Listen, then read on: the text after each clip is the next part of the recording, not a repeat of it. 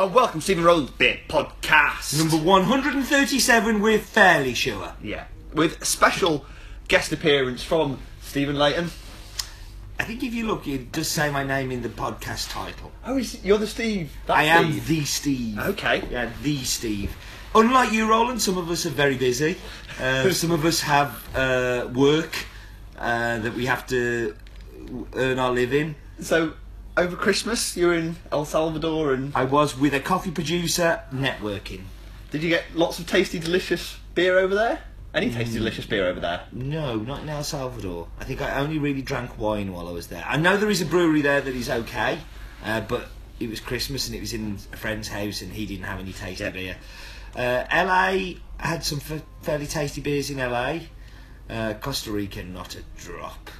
Mm, there's a, couple of places over there now. Yeah, but I you, think you don't find them, did you? It's not. It's tough finding somewhere if you're not when you're doing work and stuff. yeah, yeah, yeah. I was, I was, I was in mountains and stuff. So uh, for the first couple of days, and then when I got to San Jose, I was only there for a couple of days, and it was busy, busy. I also got a bit sick, so yeah, I wasn't really wanting beer when you're sick. no, not the Um, yeah, no, it's it, it's been a busy uh, a busy few years life. um, but nobody wants to listen about my life. They want No. to hear about beer. That's why they've tuned in. So, um, what anything good while I was away? Oh, many good things. I think we've been working our way through a fairly. Actually, you know what? Beerbods has been a bit more balanced. Like it- Matt and Gordon, they did used to like the dark beers a li- bit come come the winter, and I think we've balanced out a little bit. We've had a few of the darker ones, but um, we've not not strayed so quite so strongly there. So we've been a, a good balance. Um, Would you like to hear a beer related anecdote I haven't told you already? tell me a beer related anecdote then. So this afternoon I had an email come through from uh, Brewdog about their AGM, Yeah. and I was like, I've always wanted to do that. Okay. So I signed up, bought a ticket. You buy a ticket for ten pounds, but you get ten tokens on the door when you go in to spend on whatever you want. It's really just a way of making sure you book a ticket and turn up. I think, which is which is a good thing. And then um, I looked at the train, and I thought I'll go up on the train. Yeah. Six hours, two hundred and twenty quid, I think it was on the train. Oh. So then I looked at the flights from Birmingham to Aberdeen, Yeah. and it was eighty quid return. Oh. So I booked the flights and then I found a hotel for like 35 quid for the Saturday night. So I fly up Saturday morning, get there about 10.30, go to the AGM, stop overnight, fly back Sunday morning. Thought, this sounds really good, this is all going really, Yeah. really well. So once I finished booking the hotel, checked the internet, and I thought, those dates look familiar. Hmm. London Coffee Festival. Oh, it's right. You don't need to go there. They they, they won't, won't miss you. Yeah, I know, I might need to go there, you know? It's like work, isn't it? Again, so don't know if I'm going now. Anyway, this week's beer is from Fuller's. It's called 1845. Um, my experience of Fuller's to date is poo. I, I must admit, I had a very poor opinion of Fuller's for a while. When I back in the days before I had hoppy beers or anything like that, I had London Pride in a couple of places, and it was terrible. Yeah. And I will admit, I, I knew somebody who was from London originally, and she said, "You've got to go and have it in London." I did have some in London in 2010 in a, a, pro, a pub that was actually looking after it, and it was a lot better. It was a, a nice traditional best bitter. It was not anything that's blown my mind, but it was a lot better for being local. Yeah. Um, I've not had this one. I haven't had that much of the fuller stuff. This is a slightly darker style of beer, um, a maltier kind of one, and actually that's where they've got a bit of a reputation. Their reputation for their vintage beers and their, that kind of dark, that kind of more malt-driven style is pretty good.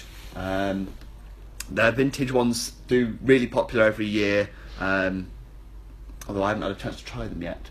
Can I just roll So- my eyes? Yeah, so for anybody listening, you can. There's a lot of eye rolling going on. Branding. Have a look at the branding whilst I. Horrible. Don't like it. Like the bottle top. Yeah. Bottle top's good. Don't like the front at all.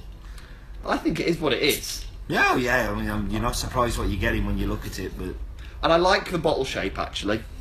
yeah. I like a different different shaped bottle. It's very unlike you to be so positive, Roland. Nah, it's just because you're not being. Okay. Yeah, I mean, I know the branding is exactly what I would expect from a large brewery. Um, I would expect to see this on a supermarket shelf anywhere in the country and walk past it. Okay. Well, I'll let you have some beer and I'll I'll do my quick bit of notes. Um, so, Fuller's have been brewing where they are in the Griffin Brewery for a while now. They started out in 18. Well, they were actually brewing before 1845, but in 1845 they did the partnership papers and became Fuller's, Smith and Turner. Um, but they were brewing since the uh, 17th century. Um, that was uh, around the early 19th century. Then uh, John Fuller bought a stake in the company, uh, which he then passed on to his son, who bought out the other people and brought on um, a guy called John Smith, and who in turn passed it on to his son, also John Smith, and to his son-in-law John Turner. A lot They- of Johns there, isn't Yeah, there? there's a lot of Johns involved in this. Um, this is a beer uh, named after the, the year in which they did that partnership. Uh, it uses amber malt. It's matured for 100 days prior to release. It's bottle conditioned and it's 6.3%. Rattling through some stats there. Oh. Okay, that's kind of surprised me. Yeah? Yeah. In what way? It's a little harsher than I was expecting. hmm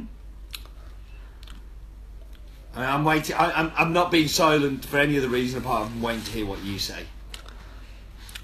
Okay, I, I can taste the alcohol more than I thought I would. Yep. Um, 6.3% is not low, but it's also not that high for It's not crazy compared to some of the beers that we we have and enjoy. and don't taste Um, particularly alcoholic. But don't taste as alcoholic as this does.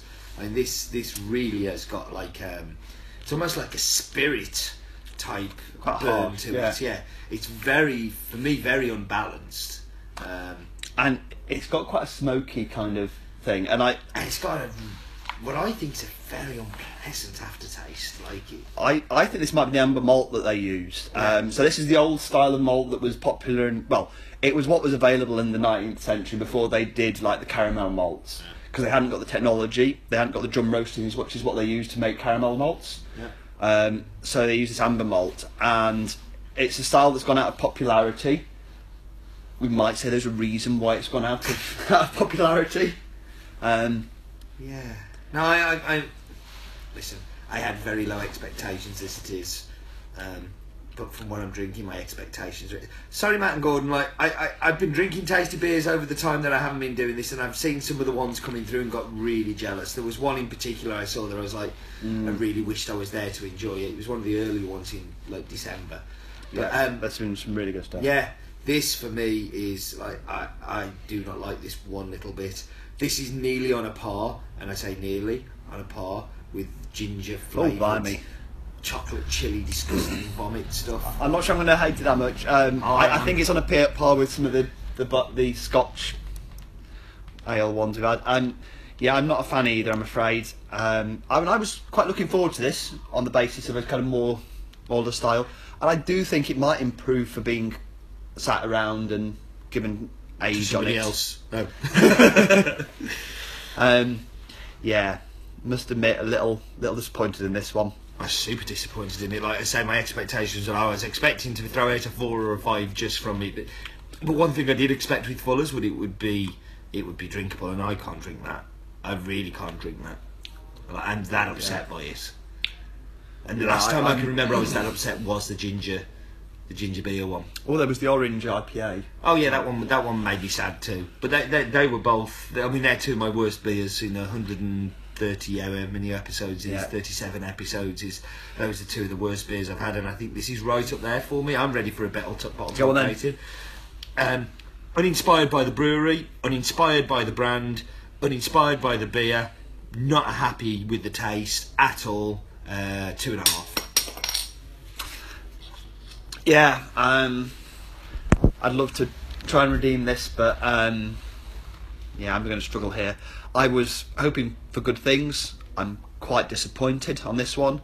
Um, I'll probably give them another chance with one of their vintage beers, maybe, but uh, it's going to keep me well away from the the main Fuller's range. Um, it's a shame because they are one of the more traditional breweries that get a bit of love. Um, yeah, disappointing. I'm going to go with uh, three. Yeah. Welcome back. Hmm. I think I'm. I think I'm that upset about it. On Saturday, I'm going to leave the country again. That's how upset I am about it. Yeah, well, this is why we've timed it so the one where you're actually going to be here is the one that you wouldn't enjoy, and then we're going to go back to your favourite favourite ones Do you know what next week is? I don't often. Because we might record that one tomorrow. Ooh, we might do on early so you can have it. I do think it's meant, it's going to be something tasty. Yeah, I've had a few email complaints about the Northerner that nobody understands what he's saying. That- yeah, they're, ask, they're asking for subtitles or dubbing. We just There's, uh, keep putting gravy, gravy, gravy. That's Need one of those interactive podcasts where there'll be subtitles so you can see. maybe we can get Gordon translate for us. You reckon he can do Yorkshire to? I, would anybody understand what he said back though? Good question. Good question. Good. Mm, yeah. Okay. Right. I'm not drinking up and shutting up on No. this one. I'm just We're just gonna leaving shut it. up. Yeah. Shut up. We're done.